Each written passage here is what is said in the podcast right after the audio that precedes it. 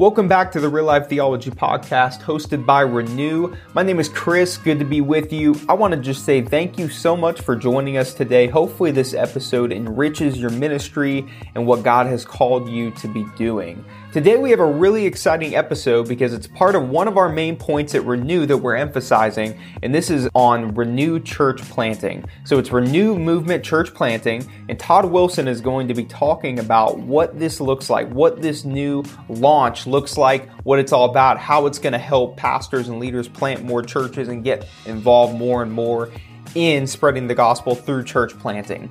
So, really hope this episode enriches you. You can learn a lot about this wing of Renew. It's, we're excited about it because it's a new part of what we're doing. So, let's go ahead and check this out today. All right, if I can get everybody's attention. Um, are you guys okay at the table back there, or would you prefer to have chairs up closer? I don't care. It's just that it feels like you're on the other side of the building. I can't see that far. Did you say something about looking at you? You're so far back there, I can't see it. You're fine. You're great. Um, I want to make sure we're in the right place. Is everyone here intending to be in the church planting breakout? It's okay. No, it's it. it uh, it is okay if you get up and you're supposed to be somewhere else. You just want to make sure you're in the right place. Um, I will affirm that this might be the nicest room in the whole building. So they, they definitely have given us the, the good place to be. Um, my name's Todd Wilson. Um, I am the team leader of what's the new Renew Movement Church Planting. Um, I'm joined today by Brett Andrews. Uh, Brett is one of the founding members of Renew. Um, Brett's the uh, founding pastor of New Life Christian Church. Um, who here has heard of New Life Christian Church? Um, so, New Life is uh, what I love about it is that you haven't heard about it. So, uh, in the church planting world, New Life has planted over 300 churches. Uh, they're the founding church of Exponential, that's uh, one of the larger church planting ministries in the world at this point. Um, and that's the the beauty of the church planting thing is that we don't have to have big platforms with big names with stuff. It's about getting it done in the trenches. And that's partly what we're going to talk to you about today. Um, we want to share with you uh, about the new Renew movement and what it's going to be, what it's not going to be. And uh, this is going to be highly interactive. Brett and I are going to try to minimize the amount of words we say in presentation mode so we can engage in conversations. Um, renew movement at this point, just to give you the snapshot, and then we'll, Brett's going to open us up. But um, we realized a couple of years ago when Renew started that uh, if you look at the distinctives of Renew, theological distinctive of the teachings of Jesus, but the disciple making being at the core, if we play out the fruit of disciple making, are we really disciple making if it doesn't produce new churches. And so the idea that the maturity of disciple making should produce new churches is the conviction that you can't do what Renew wants to do with Renew's uh, vision without there being a church planting expression of Renew. So, what we've been doing for about the last nine months is working to get Renew movement in place uh, I'm going to share what that means in a couple minutes. Um, and we're now ready after about nine months to really be getting things moving on the church planting side. So, what we're hoping today is to share with you what that's going to look like, how easy it is to be involved in church planting. Um, really, we've the, the mantra that we're using right now is if you're not already involved in church planting, you are literally one board decision away from being involved in church planting. No expertise required, not a lot of money required, no special talent, no special know how. You will be able, the way we're doing this collectively, to literally make a decision to be involved in church planting. And then it's a matter of how engaged you want to be in the details of the things that are going on. And that's what we're going to share with you today is how easy it's going to be to be involved in church planting. Brett's going to open us up just with a little bit of transition things. In terms of where we are on Renew Movement right now, I said we've had about nine months of trying to bring things together. Uh, Dave just alluded to a pilot, them being a pilot project in Nashville. Um, we have what I would call five directional leaders of Renew Movement at this point, which are the five pilot, the lead pastors of the five pilot projects. So, right now, actively in the works, um, these five pilot projects, which any one of you could jump into any of those five projects at this point. When I say you're one decision away, um, we're not lobbying for that, but this isn't theoretical. There are five pilot projects right now that are getting ready to go through the process of things. So, um, Dave's got Onward Network in, Dave and Sydney have Onward Network in Nashville. Um, Renew Network is going to be a, kind of like a network of networks. So you've got Onward Network, part of Renew Network. Um, Jim Putman's Real Life Network is part of Onward Network. Um, Passion for Planting that comes out of New Life Christian Church is part of uh, Renew Network. And so individual churches and networks can be a part. Dave and Sydney's pilot is a pilot of a network that's already planting churches being part of what we're, we're doing. Um, in Washington, D.C., Brett and the team at New Life is one of the pilot projects. Their partners are coming together. Um, when you said you're part of what's going on, you're one of the partners already in the Washington, D.C. Uh, project. Um, Raleigh, Durham, North Carolina, Donnie Williams, who's part of Renew, is uh, one of the directional leaders heading up pilot project. Um, Bobby Harrington, uh, who's leading Renew, uh, his church Harpeth uh, is doing a pilot project that's happening in Huntsville, Alabama. Those planters are already selected. That church is uh, is probably the far well one of the farthest down along the the line of things. Did I miss any of them? did I do five there? Let's see. Washington D.C., Huntsville, Alabama, Raleigh, Durham. Uh, oh, uh, Canada. So the real life team has a Canada plant uh, in Canada. So those are five real church plants right now.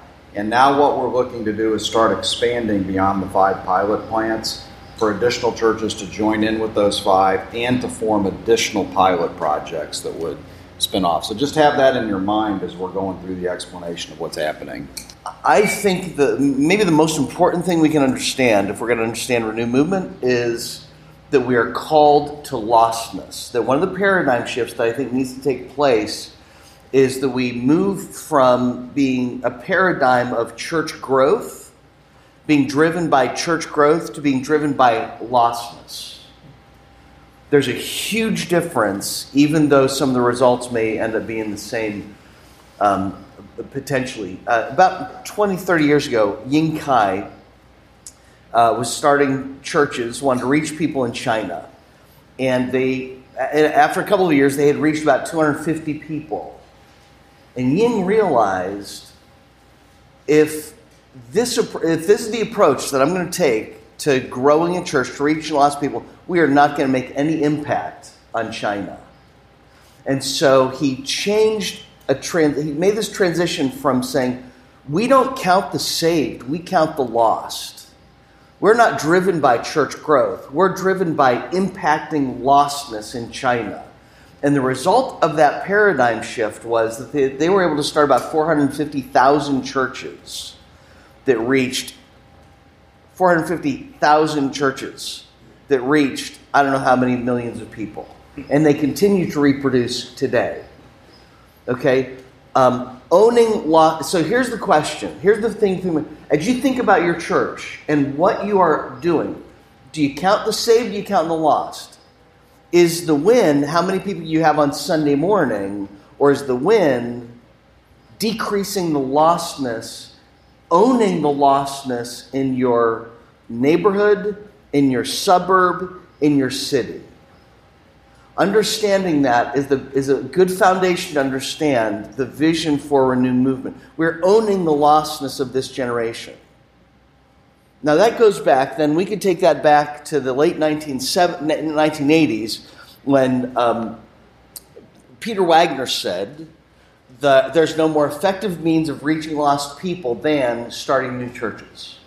All that's gone on in church planting movement since the 19 early 90s whatever has really been energized by that vision of how do we reach lost people? No more effective means of reaching lost people than starting new churches.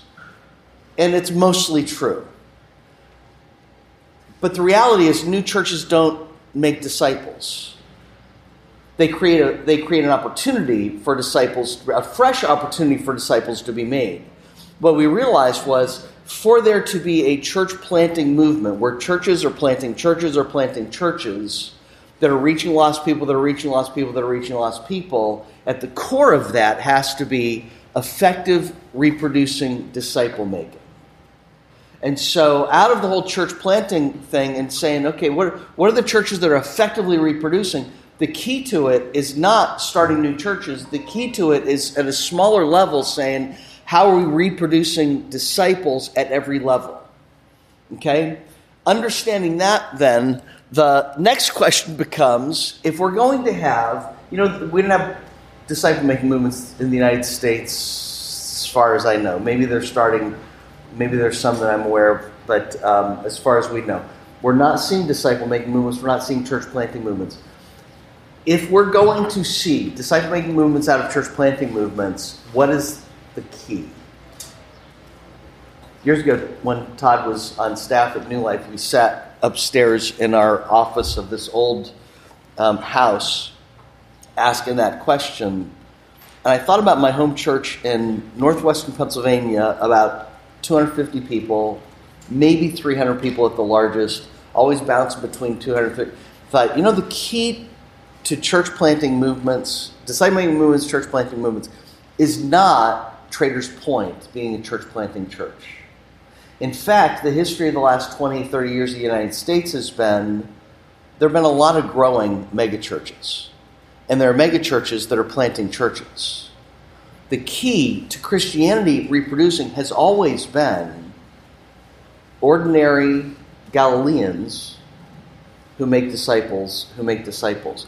It's always ordinary people who reproduce disciples and reproduce churches. It's ordinary churches that reproduce churches that reproduce disciples.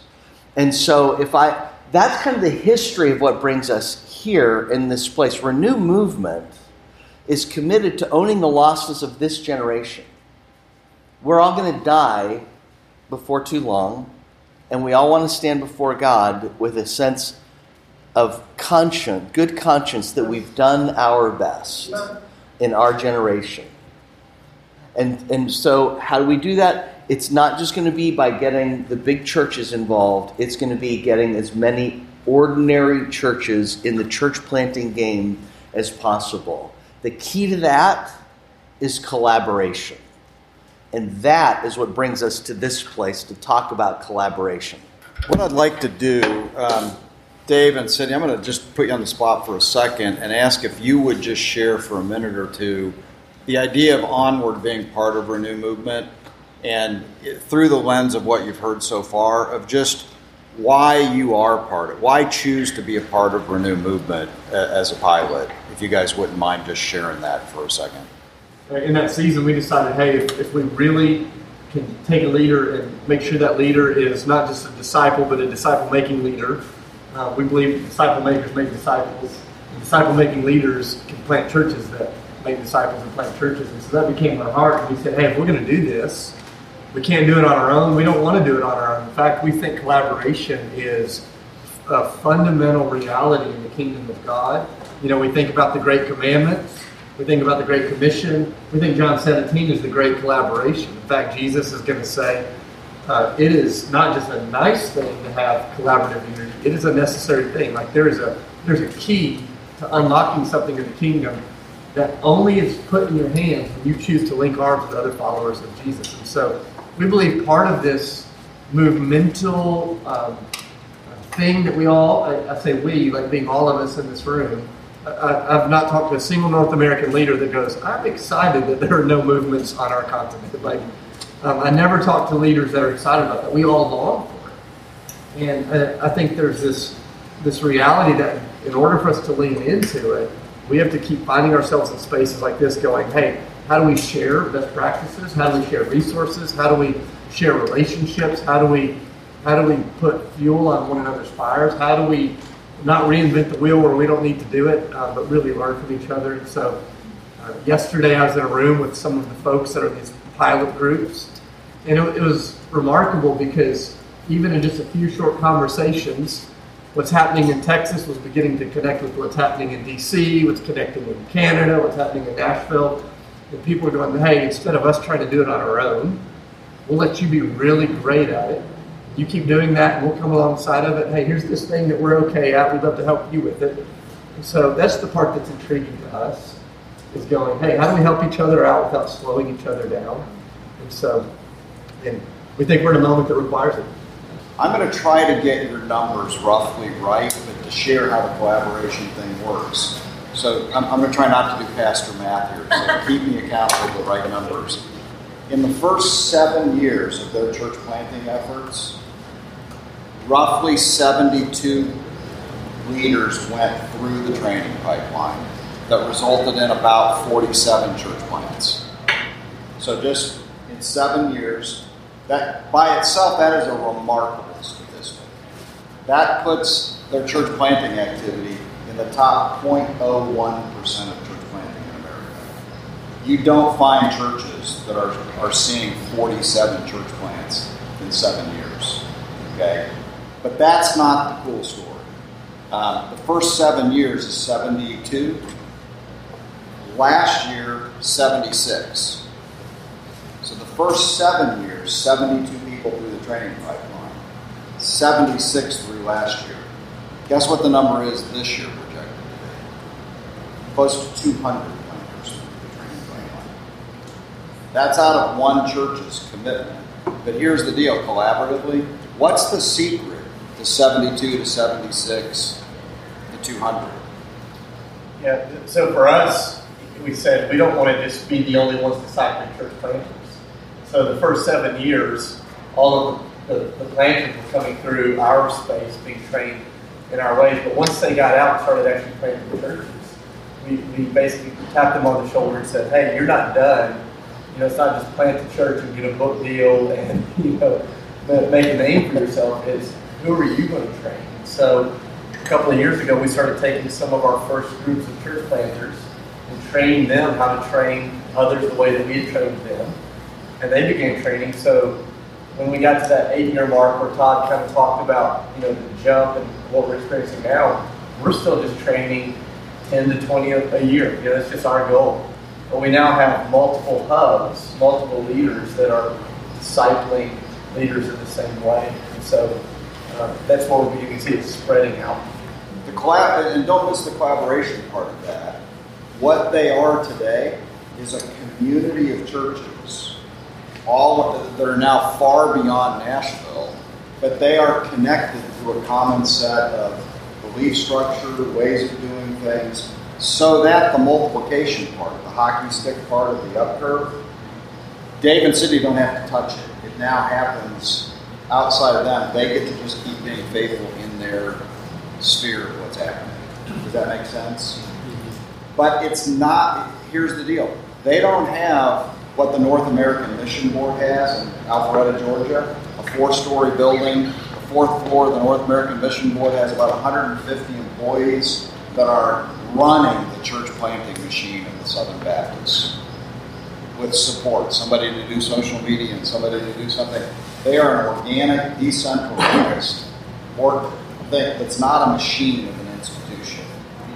And I think that's where, if you come back to the disciple making part at the core, the seven year part of it is partly building in the disciple making DNA into it. Is that right, Dave? I don't want to put words into your mouth on it. Kind of. So we are not looking in the Renew movement to go discover some silver bullet of something yet to be discovered after 2,000 years from Jesus' world. We are looking to look at what God's up to already Onward Network, with what New Life's doing with Passion for Planting, what Real Life's. We're trying to bring people together that already are cooperating with God and what's happening.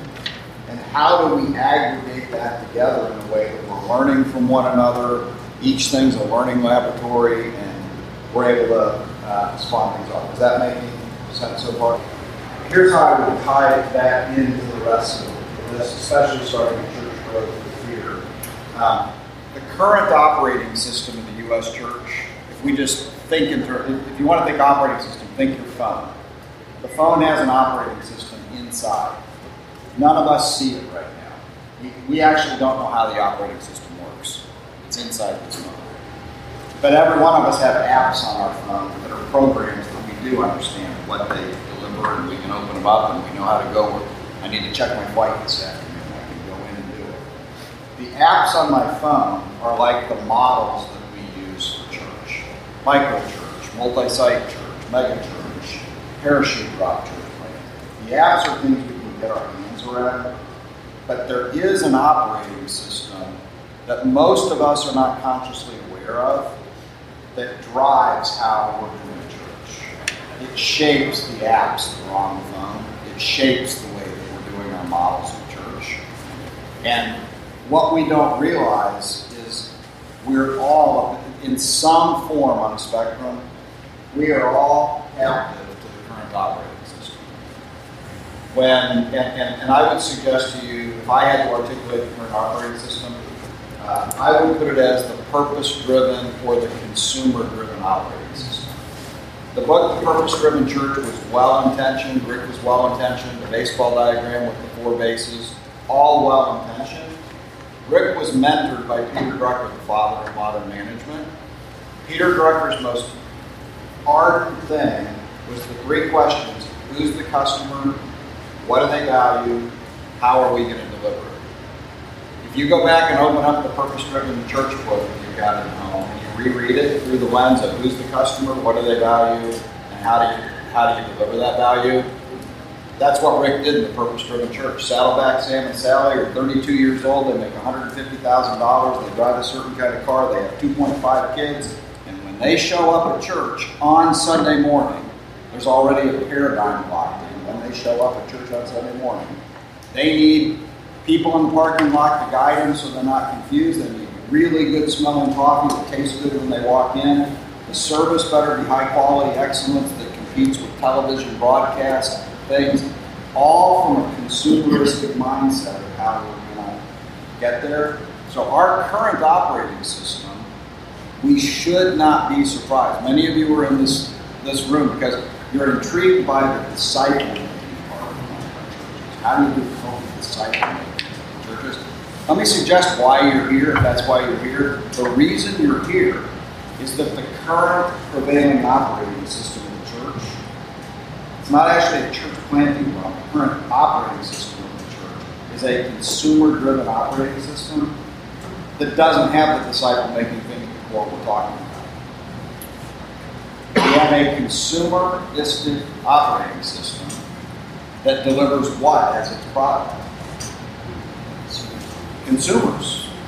That's, that's the future. you would expect a consumeristic operating system to deliver consumers. So the elephant in the room is that whether we acknowledge it or not, we are all captive to this right here, the operating system. The operating system has to see shifts. And that shift has to start with what we're doing, which is intent. You know what? What's the first step in 12 steps? Acknowledge my weakness. Let's acknowledge that the current operating system doesn't deliver a disciple making culture. I mean, I, I can't be any more harsh than that, but it just doesn't. Discipleship.org and Exponential did a national study right before COVID uh, using uh, five levels of disciple making culture a, a, consumeristic culture, sort of a plateauing or stagnant culture, a growth oriented culture, a reproducing disciples culture, a multiplying culture, five kind of levels. And um, we were hoping to see levels four and five, reproducing disciple making culture, be higher than it was. Um, what we found, this is a national study, statistically validated, uh, uh, less than 4% of U.S. churches have a disciple making culture. If, if, and you, you can kind of come up with your own definition of disciple making culture, go do a study on that. And the elements that most of us would put into disciple making culture less than 4% of U.S. churches. We have to ask the question, why do less than 4% of U.S. churches have a disciple-making culture if disciple-making is the core mission of the church? So let that sink in. Disciple-making is the core mission of the church, and less than 4% of U.S. churches have a disciple-making culture. I'm going to suggest to you, you don't have to look any further than that. We have a prevailing operating system that delivers exactly what we did. So here's the deal. We need to work on it but the reality is we have to change church. It's just think about it in your own life. If you've never used a phone before, you've never had a phone, you're going to get your first phone. You don't know anything about the Android or the Apple. You actually could get acclimated to either one pretty easily. Somebody, your parents could give you a phone I have been using Apple since Apple came out. I, I will confess that I think four or five times now I've tried to switch over to Android, and it works for about a week. And then I give up on it and I go back to Apple. Because it is so hard to change. And let me suggest, what's hard about it? It's not the apps, it's not the phone itself, it's not the functionality the reason I can't get my head around Android is because I'm addicted to the operating system inside this phone. I'm actually addicted to the ones and zeros the way they work inside this phone. And I don't even know how they work inside the phone, but I'm addicted to it. And, and we've got an addiction in church. And of all the words that are on the board, what's our addiction? Brett said at the beginning. Our addiction is the very first thing that he said. Our addiction is to church growth. And the reason our addiction, in my opinion, is to church growth, let me give you the stat. The average church plant in America, uh, prior to COVID, I don't have good data since COVID, prior to COVID, the average church plant in America launches with 42 people, average, across all denominations, all. In the first five years, that 42 grows to 80 in the first five years. Um, there's arguments over what percent survive. Um, they don't all survive, so we won't haggle over what the actual percent is. But the average church plant that goes from 40 to 80 in the first five years plateaus at 90. The average attendance of churches in the U.S. Anyone want to, want to guess why it plateaus at 90? Here's why. The average church, the, the average church in America, one full-time pastor, paid full-time vocationally, can minister to 100 people. The overhead cost of one full-time person and their overhead is a budget that when that church plant goes from 40 to 80, think about the elders sitting around when the church is getting to 80. They're excited that it's grown to 80. And what decision they have to make right now? How many staff do they have right now when they got to 80? They have one full-time pastor who, if we're really, really honest, their number one priority is not lost people for the average. Their number one priority is putting food on the table because they've had a scarcity. They've been taken out of savings, they've had a hard time getting there. 80 people doesn't support the salary and the overhead of one full-time staff person.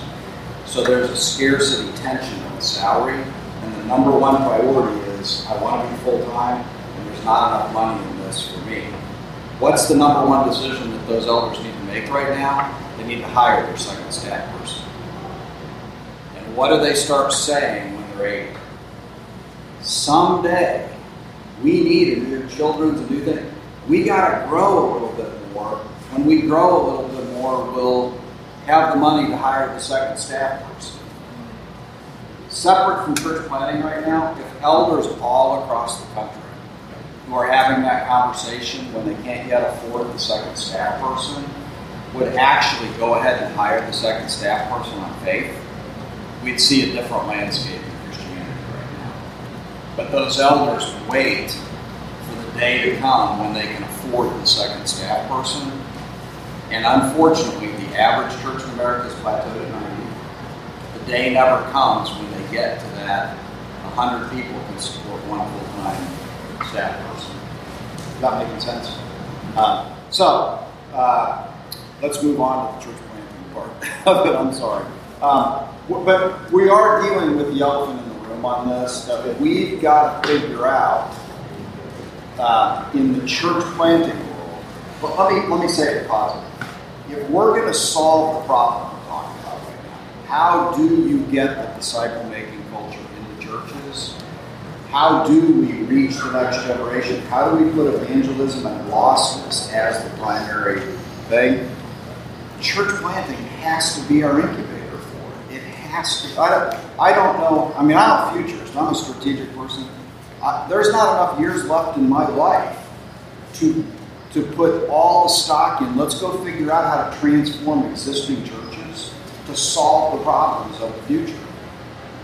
We've got to figure out how to have the church planting incubator be the thing that's solving the problem for the future. And then the question becomes so, how do we do that together in a way that we're learning, discovering? That making sense? All right. Um, for sake of time, we were going to do an exercise where, if you look at this list right here, um, what I've tried to do from prior conversations with groups like this is ask the question for we would now make it personal. When we talk about why don't churches get involved in church planting, we, we would go around and ask the question, why isn't your church getting involved in church planting more than it does? You might already be involved, but why aren't you doing more than? And usually the answers come back in these non order of priority, but money is always a big one. Planters and the planter pipeline. Where do we either get planters from or over here on fear? You know, it's that tension that it's always the best staff people that want to go plant the churches, and if we've got, if we're always losing the best staff people, we're losing momentum staff. So, how do we handle this issue of our loss of momentum when we're sending planters off? Uh, the issue of expertise and support systems, how do we get the expertise to do it? We don't know how to do it. We've never done it before. Where do we get it? How do we do it? Um, the decision making, the oversight itself. Somebody, I think you guys were talking time is an issue. Do we have the time to do it? Um, one of the things I heard you guys talking about. Well, the reality is there's there are key decisions that have to be made in church planting, and who's engaged enough in it, in the details and the time and the engagement for making decisions like where's it going to be, what models are going to be, what kind of budgets are going to be, who are the partners going to be. So there's all of decision making. Um, there's there's an issue of conviction and motivation that's tied up in a lot of what we had over here. That if we don't really buy into church planting for the right motivation, then it think about this. If you don't have the right motivation, church planting becomes another program in this thing that we're captive to over here. Programs are the fuel of the current consumeristic approach to um, doing church. And if we're not careful, church planting will just become another one of the programs in the church. It's not really a first priority, it's just another program there. So having the right conviction and motivation.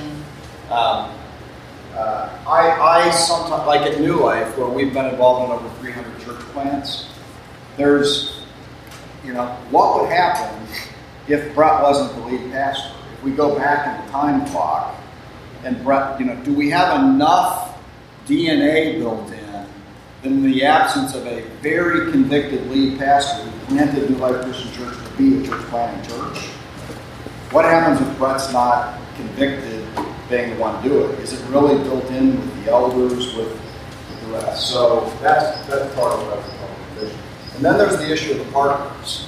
A lot of times, what I hear from churches is they're so focused on what they're doing and the growth part up here that the collaboration with others again takes time. And over the last decade, uh, one of the things that has gotten in a positive way, has really ramped up is our leadership training pipelines. And when you, where you go look at the healthiest of leadership development pipelines in churches, I don't want to keep coming back to this current operating system, but why are we putting leadership development pipelines in place? In most churches, it is for the complexity of the growth of multi-site things. With as the church gets more complex, we, you know, we've got to have more leadership capacity in place. Um, so now we are also seeing a growing number of residencies and church planting and other things in place too. That takes work and energy away from what the normal would be. What else? All right. What I want to do is take this list then, and uh, the way we're going to end here over the next 10 minutes or so is uh, I want to show you the distinctive of what we're doing at Renew Movement, of how we're trying. When we go back to any church can get involved in church planting with just a decision.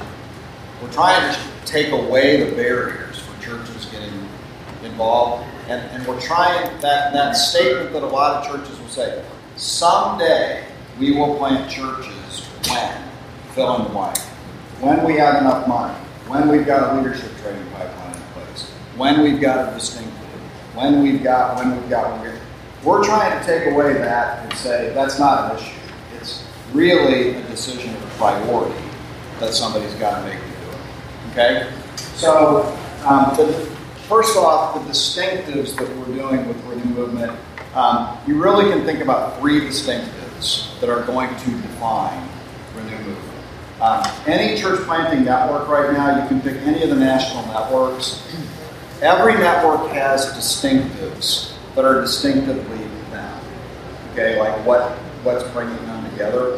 Um, I want to suggest to you, in my work with Exponential for 18 years, I've gotten firsthand to know almost all the networks, almost all the denominational things. I've got a pretty good survey of like what the different networks and denominations are doing. Here's an observation I want to make for you. We have gotten to a point in U.S. church planting that theological accountability and theological distinctive is no longer a primary distinctive in church planting. Just let that sink in. Okay. You have what's that? Across the board. Across the board. Okay. Even where you think denominations may have a distinctive, there's not. And so here's the consequence. When I meet with church planters now, the first question I ask a church planter when I sit down with them at lunch or coffee is tell me about your theological accountability. Tell me how you're getting theological accountability. And I usually get this head turn.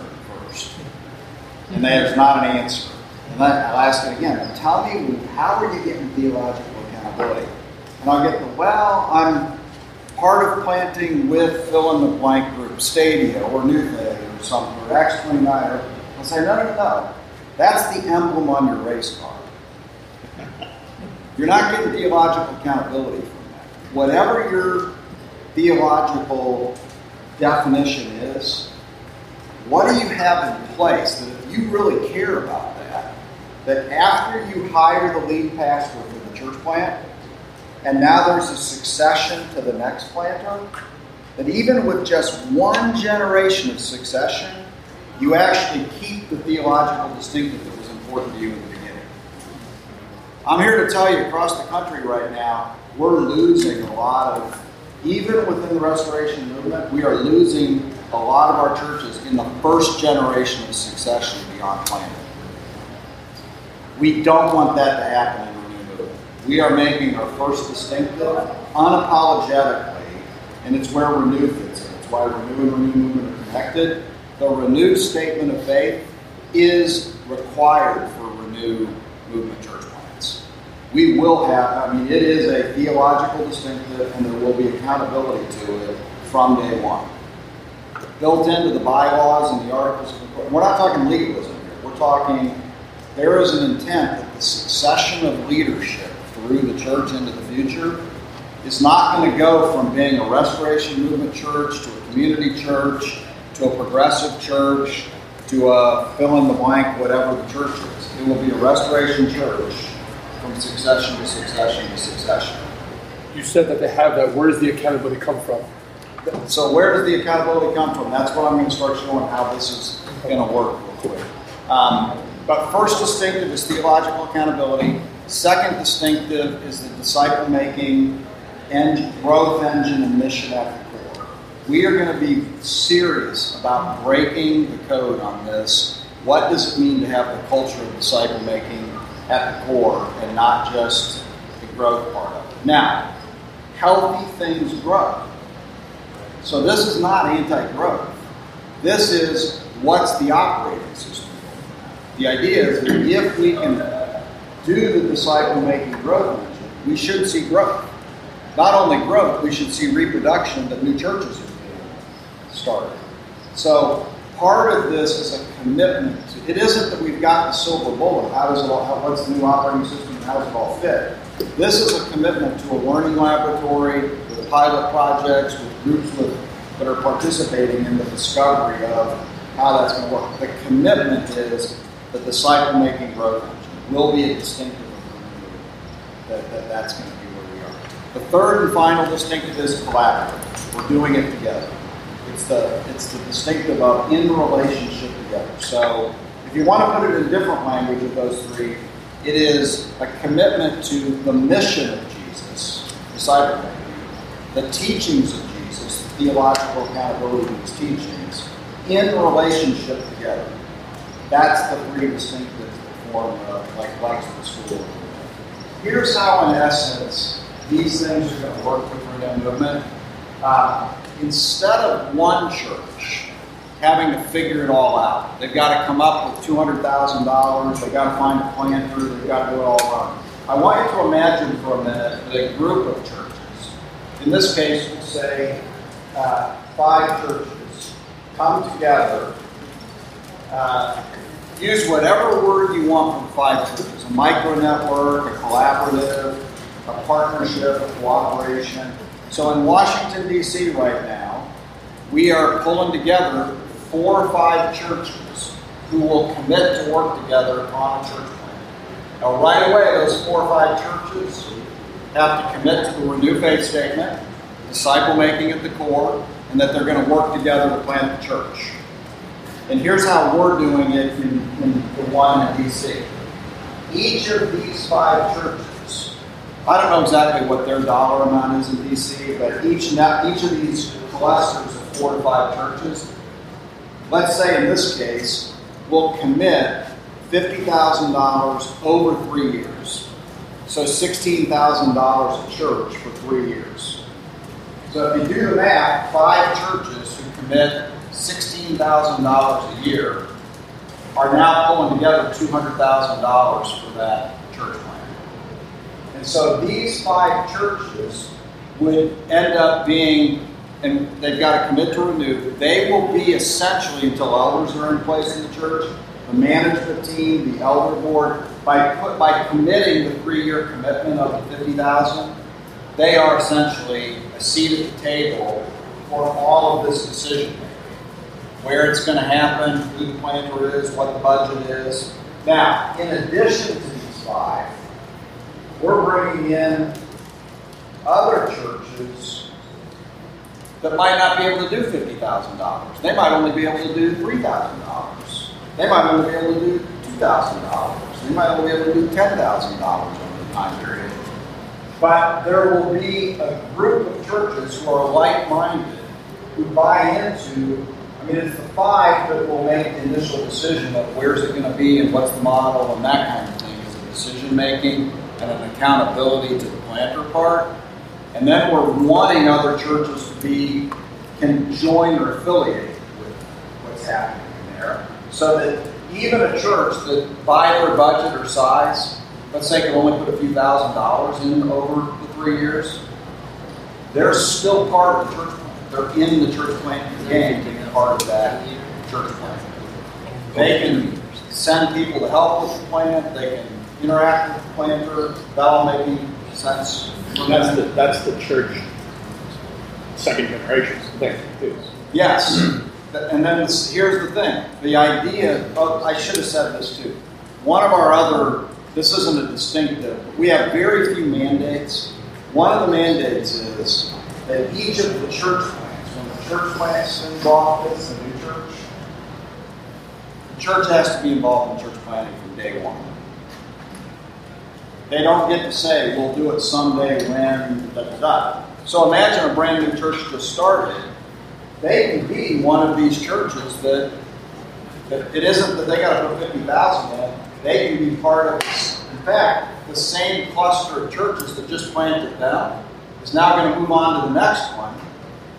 And that church just becomes part of that cluster of churches that's part of the next church plant. So that's the kind of funding and church part of it. Here's the second piece all of the expertise and support systems. So when, and Brett, I think, or somebody alluded to it earlier. So uh, I'll give you an example of Passion for Planting that Patrick Bradley's with. Passion for Planting is full service project management services for churches. And when I say full service project management, imagine an executive pastor for a church plant. They help put the launch plan together, over 400 actions. They help do as many of the actions as possible. It's full support services and project management services. So that this is one example in Renew Movement. Passion for Planting is the engine powering the support services of these clusters of churches. So when these churches come together, if they want it, we're, we're not going to mandate it, but if this cluster of churches says we would like the full project management services of uh, Passion for Planting, it will be provided to them by Passion for So these churches don't have to go figure out all project management stuff. It just gets provided by that. Um, the same things are happening when you look at the other groups. Dave Clayton's thing, Real Life Ministries has a new residency program. The different groups that we're bringing in as partners, they will be offer different support services and things to these clusters of churches that are doing things. These churches that are getting involved in here no experience is required or special support services. Now, we are going to, the way we're seeing it happen, just like the five pilots right now, there will probably always be at least one pretty strong church planted church that's initiating a, a new cluster of churches. So you're going to get a mixture of experience at the table. You're going to have a range of really experienced churches to brand new churches. Yeah, we're brand new, so we want we want that. yeah. Right. You know, you want to learn from that. That was one of the intriguing things for you is, well, our church doesn't, our church doesn't have to know how to do everything. We can just come to the table with, with churches that have already done it and be a full partner with them at the table. And learn and, And learn. Part of, part of it. And our, our hope and vision right now for Renew Movement is, I use the analogy of if you want to build a huge snowman, you start with a little snowball and you roll it down the hill and it gets bigger, bigger, bigger. But the more churches that affiliate through the simple theological accountability of the Renew Faith Statement, disciple making at the core, doing it in relationship together, if that goes from 25 to 50 to 100 to 200 churches, now we, it isn't just a menu of services, it's a menu of options of church be involved in. Oh, there's a plant in Atlanta. We'd love to be in Atlanta. Oh, there's a church plant in Cincinnati. We'd love to be a part of Cincinnati. And here's the here's what we love about it. It's not centralized institutional from the third floor of some building somewhere. It happens because yes, there's an infrastructure, a decentralized infrastructure, but it happens because local churches plant churches. It isn't the institution planting, it's the churches. Um, and, and, and again, this isn't theoretical. We're already using the model. The model's already been shown and proven. We're ready now to put it into play with the new movement. Thank you so much for joining us here for the Real Life Theology podcast. I would just invite you, if you want to learn more about what Todd has been talking about today, you can go to renew movement.org and check out more there, or email Todd at todd at renew movement.org org as well. So I just invite you to dive in, go deeper. If you're thinking or praying through what it looks like to plant a church, we just love to connect with you and love to get you hooked up with Renew Movement.